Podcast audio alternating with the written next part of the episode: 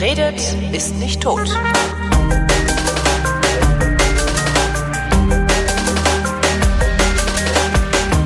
Willkommen zum Geschichtsunterricht der Koproduktion von Vrindt und DLF Nova und vom DLF aus Köln zugeschaltet Matthias von Hellfeld. Hallo Matthias.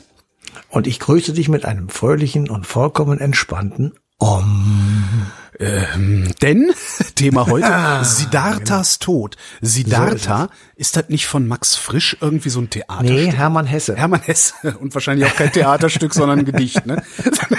äh, nee, aber es ist Hermann Hesse und äh, tatsächlich Siddhartha ist ähm, viele Leute wissen das nicht oder denke ich mal wissen es nicht. Es ist Buddha. Und, das wusste ähm, ich auch nicht, bis du eben vor ungefähr drei Minuten gesagt hast, das ist Buddha. Ja. Ja, und äh, man kann jetzt über Buddha natürlich lange, lange nachdenken und fragen, ist er ein Religionsstifter oder ist er ein Philosoph? Ähm, sind vielleicht Jesus und Mohammed auch in Anführungsstrichen nur Philosophen und gar keine Religionsstifter und haben das Menschen danach daraus gemacht?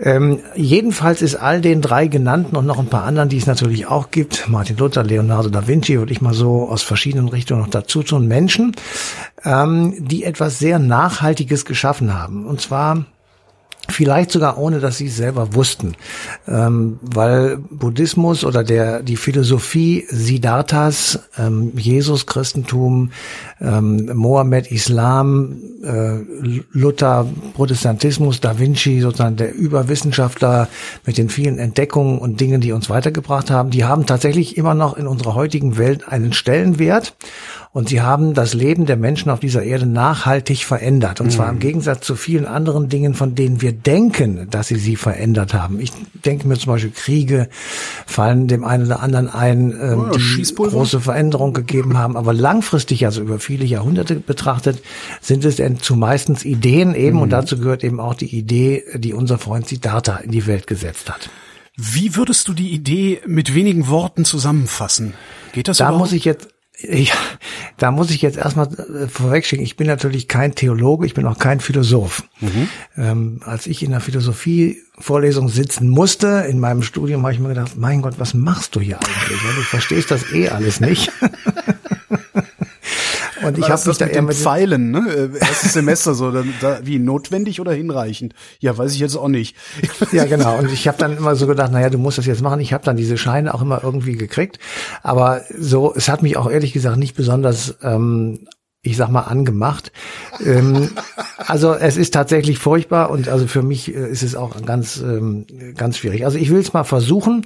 Ähm, Im Grunde genommen ähm, versuchen diese Menschen, also Buddhisten, ähm, ein Leben zu führen, das so eine Art Alternative ist. Viele Menschen sind ja im Hamsterrad von Beruf und Familie und Alltagsanforderungen eingefangen. Die gehen also raus aus diesen Anforderungen, finden Ruhe und Entspannung, meditieren, sie finden Zeit für sich selber, sie finden eine Alternative, die nur auf sie bezogen ist. Also sie müssen sich nicht mit anderen beschäftigen, sie können sich mit sich selbst beschäftigen, können sozusagen mit sich selbst ins Reine kommen und die Lehre der Buddhisten erlaubt eben alles in Frage zu stellen, was es auf dieser Welt gibt. Alles. Es gibt keine Dogmen, es gibt keine Regelsätze, äh, die sozusagen bestimmte Fragestellungen verbieten und äh, ganz im Gegenteil, es ist eine Aufforderung, eben alles, was man sieht, was man erkennen, hören, schmecken, fühlen kann, in Frage zu stellen und eben eine Antwort ähm, zu finden. Und ein großer Teil des Buddhismus ist natürlich das, was man heute unter dem Stichwort Meditation kennt. Jetzt ist nicht jeder, der meditiert, auch gleich ein Buddhist, das ist schon klar. Mhm. Aber äh, vielen Menschen verschafft eben Meditation äh, so eine Art inneren Frieden und Entspannung und Ruhe und ähm, wenn man sich jetzt vorstellt, in welcher Zeit das stattfindet bei uns, zum, also heute, dann äh, ist ja der Alltag relativ stressig. Der Kapitalismus hat den Turbogang eingelegt. Ähm, wir verzichten auf weitestgehend ähm, an, an vielen Stellen oder immer an mehr Stellen auf Sicherungssysteme. Und man könnte ja auch sagen, dass eben diese Philosophie, die sich Buddhismus nennt, so eine Art Gegenmodell geworden ist zur kapitalistischen Gesellschaftsordnung. Also es ist sehr spirituell, das, was man im Kapitalismus überhaupt nicht gebrauchen kann. Es gibt den Glauben an die Wiedergeburt und zwar in unterschiedlichen Formen. Mhm. Also man muss nicht unbedingt als Mensch wiedergeboren werden, man kann als Tier, als Baum, als Blüte, als alles Mögliche wiedergeboren werden. Und ähm, man soll mit sich im Reinen sein sozusagen. Also man soll versuchen, ähm, wenn man mit jemandem Stress hat, äh, sich mit ihm zu versöhnen. Man soll versuchen, Dinge auszuräumen, die einem den Alltag erschweren und mit sich sozusagen tatsächlich in Übereinstimmung kommen. Und dazu gilt eben Meditation, Nachdenken, Spazieren gehen in der, in der Natur und alles machen, was das Gegenteil ist von Fremdbestimmung, von Hektik und von, ähm, ich sag mal, den Anforderungen äh, von Flexibilität und Produktivität. Also insofern ähm, kann auch ich, der ich das jetzt nicht unbedingt selbst mache, mir schon vorstellen, dass für viele Leute, die ähm, von unserer Systematik oder unserem System halt geschreddert werden, dass eben äh, buddhistische Philosophie dort durchaus ähm, attraktiv ist und wirklich ein Ausweg sein kann und eben vielen Menschen tatsächlich so eine Art äh, inneren Frieden gibt. Vermutlich aber auch nur, solange du, und das liegt dann wiederum an komplett äußeren Einflüssen, nämlich an der kapitalistischen Welt, in der wir leben. Vermutlich funktioniert das auch nur, solange für dein materielles Wohlergehen auf irgendeine Weise gesorgt ist. Ne?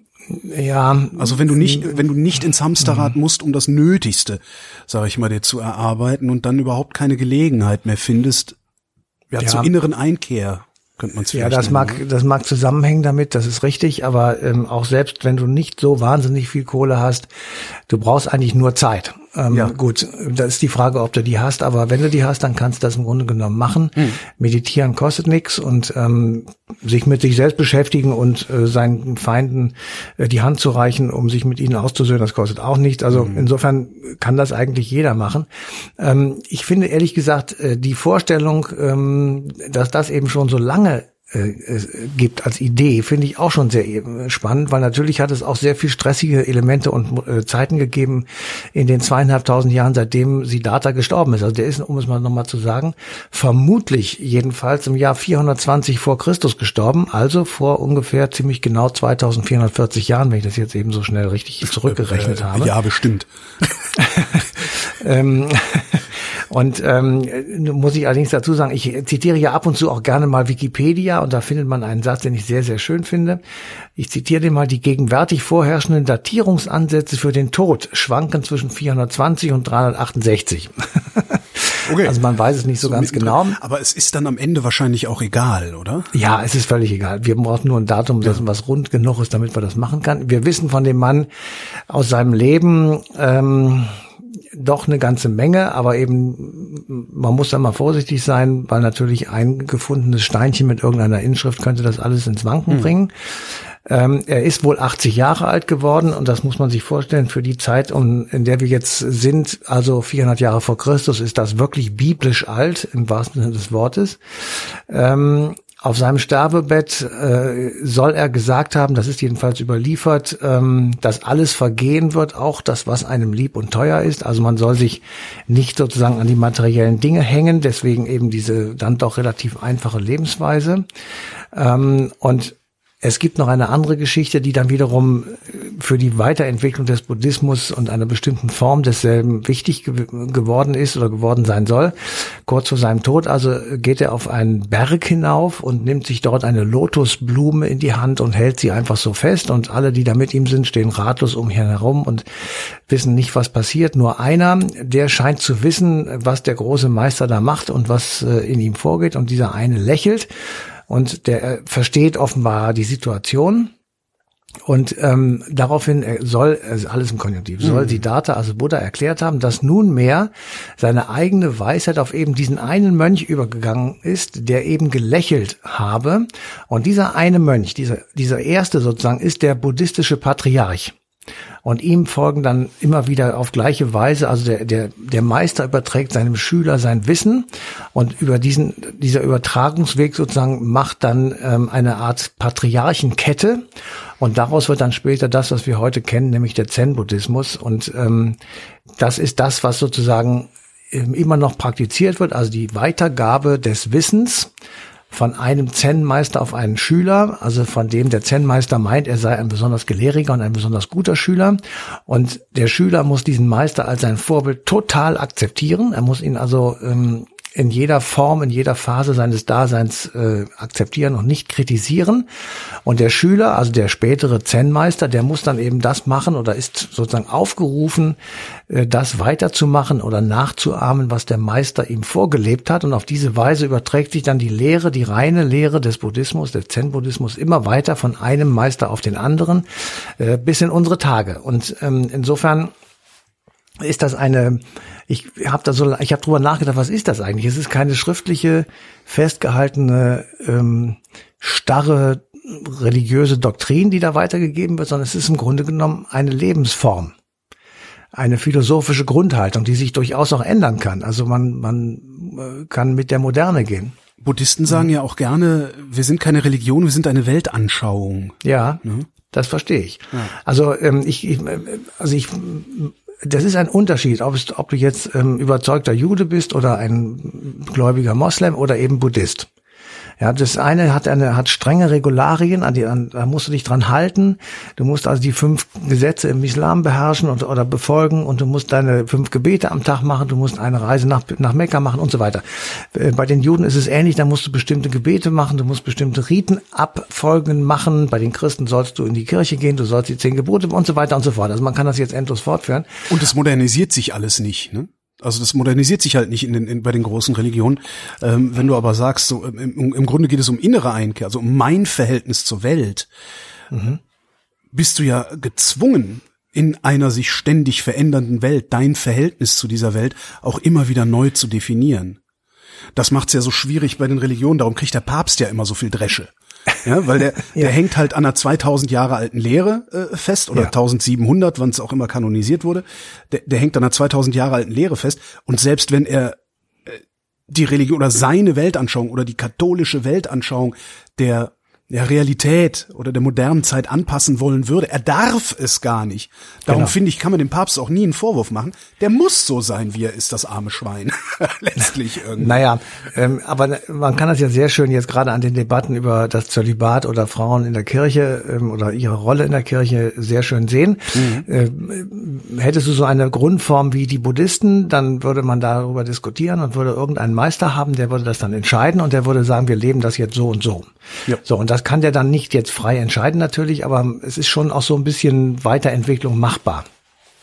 Und deswegen ist es eben eher eine Philosophie, aus der viele Menschen eine Religion machen. Aber sie erhebt, glaube ich, nicht den Anspruch, tatsächlich eine eigenständige Religion in dem Sinne von Christentum oder Judentum oder eben Islam zu sein, sondern es ist eben tatsächlich auch in meinen Augen eher eine Philosophie. Mhm. Und wenn wir jetzt äh, das Wort Buddhismus äh, im Kopf haben, dann äh, sind ja viele von uns durchaus geneigt zu sagen, ja, das ist aber eher eine friedliche ähm, Angelegenheit, weil also das, was die Christen gemacht haben oder die Moslems gemacht haben oder auch Juden gemacht haben, eben ähm, diese Gewalttätigkeiten und diese, diese Brutalität, die gibt es nicht. Und das ist natürlich ein Irrtum. Also mhm. auch der Buddhismus ist nicht durchgehend friedliebend. Ähm, ich habe jetzt äh, das Beispiel, was jeder noch so ein bisschen im Kopf hab, äh, hat, ähm, aus Myanmar mir natürlich hervorgeholt, ja, ja, ja. Na, wo ähm, die Friedensnobelpreisträgerin Aung San Suu Kyi ähm, die Rohingyas als bengalische Terroristen bezeichnet hat und sie damit den Verfolgungen preisgegeben hat. Ähm, das ist tatsächlich eine ähm, eine Art der Verfolgung und, und Unterdrückung, äh, die ähm, ich sage jetzt mal nicht in der Größenordnung und nicht in der Menge und nicht in der Häufigkeit, aber doch an Brutalität, in denen der Christen und ähm, Muslime nicht wahnsinnig viel nachsteht. Mhm. Aber es ist eben auch nicht erst seit gestern so, dass im Namen des Buddhismus ähm, da, man kann dann natürlich sagen, das ist eine friedliebende Philosophie, aber das kann man fürs Christentum auch in Anspruch nehmen. Genau. Ähm, aber es wird eben auch eine knallharte Politik gemacht. Also die, die Mongolen haben im 16. Jahrhundert versucht, den Buddhismus in der Mongolei wirklich mit brutaler Gewalt einzuführen. Ähm, die, die buddhistischen Mönche aus China haben am Koreakrieg teilgenommen und waren dort also die, mit die wildesten Kämpfer. Und ähm, in Sri Lanka äh, 2009 ging das erst zu Ende, ein Bürgerkrieg zwischen den buddhistischen Singalesen und den hinduistischen Tamilen. Das wird auch noch der ein oder andere im Kopf haben. Und die Feindseligkeiten gegen die Muslime in Myanmar habe ich eben genannt. Und es gibt tatsächlich ähm, in Myanmar einen buddhistischen Mönch, der auch eine hohe Position hat in der Hierarchie. Ähm, der wird der Hitler Burmas genannt. Ei, Burma war ja früher Myanmar, weil er so antimuslimische Hasspredigten von sich gibt. Ähm, dass man wirklich äh, Angst und Bange kriegt. Also das ist echt, also den, den kann man nun gar nicht vertragen. Ähm, aber selbst wenn man das so sieht, ähm, äh, im Buddhismus oder die Buddhisten im Allgemeinen haben nicht so etwas wie Massenmorde oder Pogrome veranstaltet. Mhm. Das jetzt in dem riesigen Ausmaß, wie wir das kennen, ähm, aus den, ich sag mal, Kreuzzügen aus dem Holocaust und ähnlichen Dingen. Ähm, und wenn wir außerhalb Asiens gucken, dann ist es für uns, also aus Europa draufgelegt, immer noch eine friedliebende Angelegenheit, weil hier in Europa gibt es so wenige Buddhisten, die ähm, haben auch keinen Einfluss auf unsere Gesellschaft oder unsere Politik. Und äh, die laufen hier friedlich rum, äh, haben irgendwelche Kutten an, klingen mit irgendwelchen Schellen und gehen äh, mehr oder weniger freundlich omsagend oder lächelnd durch unsere Straßen manchmal und sammeln Geld. Aber mehr, mehr machen wir nicht, machen sie nicht. Und insofern ähm, sind sie seine derart verschwindende Minderheit, dass wir mit ihnen im Grunde genommen gar nichts anfangen können und äh, eher so sagen, das sind friedliebende Leute. Aber das mhm. ist eben da, wo sie die Mehrheitsreligion stellen, nicht immer so unproblematisch, wie wir uns das hier vielleicht vorstellen. Mich würde mal interessieren, wie man aus dem Buddhismus heraus eine repressive Politik gegen Minderheiten oder meinetwegen auch Mehrheiten, überhaupt eine repressive, repressive Politik, eine autoritäre Politik rechtfertigen kann. Wahrscheinlich äh, geht das genauso wie bei anderen Sachen auch, dass du dir irgendeine Zeile von Herrn Gaudema, also von mhm. Siddhartha nimmst und sagst, daraus kann ich das ableiten. Äh, die Bibel ist ein, ein Steinbruch gewesen für Pogrome. Und ja. immer wenn sie irgendwas gebraucht haben, auch die Nazis, haben sie das daraus geschrieben und äh, verbreitet. Also äh, da wird es schon irgendwas geben. Das kann ich dir jetzt natürlich nicht sagen im Einzelnen, aber natürlich wird es das geben und entsprechend wird es dann von Leuten, die daran Interesse haben, auch benutzt. Ich hätte drei Empfehlungen, äh, wenn wir schon über Buddhismus und über Meditation, also innere Einkehr, ein, die Frage reden, wie ich mich mit der Welt oder zur Welt ins Verhältnis setze. Ähm, es gibt einen wunderschönen Text, der sich damit beschäftigt, von David Foster Wallace. Der heißt This is Water. Ich weiß nicht, ob du den jemals gelesen oder gehört hast. Den gibt's als Vortrag auch kostenlos im Internet anzuhören von ihm. Ähm, mhm. Da geht es tatsächlich äh, darum, wie kann man empathisch sein, wie kann man ein gutes Leben führen, ähm, ja, ne, sowas. Mhm. Dann mhm. gibt es äh, das, das große Problem, was ich kenne viele Leute, die haben Probleme damit, gerade Meditation und da, da ist immer sehr viel so kosmische Energie, die dich durchfließt und das Chi und dieser ganze komische esoterische Klimbim dabei. es gibt zwei Möglichkeiten, sich um Meditation zu kümmern, ohne diesen esoterischen Klimbim zu haben. Das eine ist ein Buch, das heißt Meditation für Skeptiker was sehr, sehr schön mhm. ist. Äh, Link gibt's in den Show Notes. Und es gibt eine App, die habe ich äh, auf dem Telefon schon sehr, sehr lange. Ähm, mit der habe ich dann auch das Meditieren letztlich gelernt. Und die heißt Headspace. Ist auf Englisch, aber ist ein sehr einfaches Englisch, ein sehr gut zu verstehender buddhistischer Mönch tatsächlich, der äh, äh, 30 Jahre irgendwie in allen möglichen äh, Klöstern gesessen hat und dann irgendwann gesagt, ich muss das den Leuten näher bringen, ohne ihnen eine Religion oder Quasi-Religion näher zu bringen. Und das schafft er. Und mhm. das, äh, das sind so ganz kleine Kleinigkeiten, die der da macht. Ähm, zum mhm. Beispiel gibt es so ein, ich, ich pendle ja mit der mit mit dem öffentlichen Personennahverkehr und du kennst vielleicht diesen Effekt, dass du in der vollen Bahn stehst, ja, und es geht nicht weiter. Und dann kochst du so langsam innerlich hoch und möchtest gerne alle umhauen und verprügeln und sonst was. Und zum Beispiel habe ich darüber, über das Meditieren gelernt und er hat eine spezielle Meditation für genau diese Situation, für Pendeln im öffentlichen Nahverkehr, dass ich zum ersten Mal in meinem Leben tatsächlich die Ruhe gefunden habe in solchen Situationen, äh, tatsächlich zu wissen, es ändert nichts. Es bleibt hier stehen, es bleibt mhm. so voll. Das Einzige, was du tun könntest, ist ein Blutbad. Und du möchtest nirgendwo sein, wo ein Blutbad gemacht wird. Es ist mhm. äh, wirklich faszinierend. Wie, ja, ja. Wie, solange das, das, auf der Ebene bleibt, glaube ich das. Hilft, mhm. ne? Ja, das glaube ich unbedingt. Also ich kenne ja auch viele Leute, die meditieren und die einfach die Ruhe haben und die Zeit haben und von mir aus auch das Geld haben. Ähm, denen hilft das und für die ist das gut und insofern ist das alles wunderbar. Mein, mein Punkt geht immer nur dann los, wenn es auf die Rohingyas geht oder ja. auf irgendwelche anderen Minderheiten. Und ähm, ich, ich wollte einfach diese Sendung nicht machen, ohne dass am Schluss wenigstens mal gesagt wird, das ist zwar alles ganz toll und schön und so mit eurer Meditiererei, aber die Religion oder die Philosophie, die sozusagen für euch so wichtig und so gut ist, die ist eben nicht ohne. Und das da sind sie sich tatsächlich von den anderen Religionen, ähm, unterscheiden sie sich eigentlich überhaupt nicht. Und das ist, das muss man am Schluss einer solchen Sendung, finde ich jedenfalls, auch nochmal kundgetan haben. Matthias von Hellfeld, vielen Dank.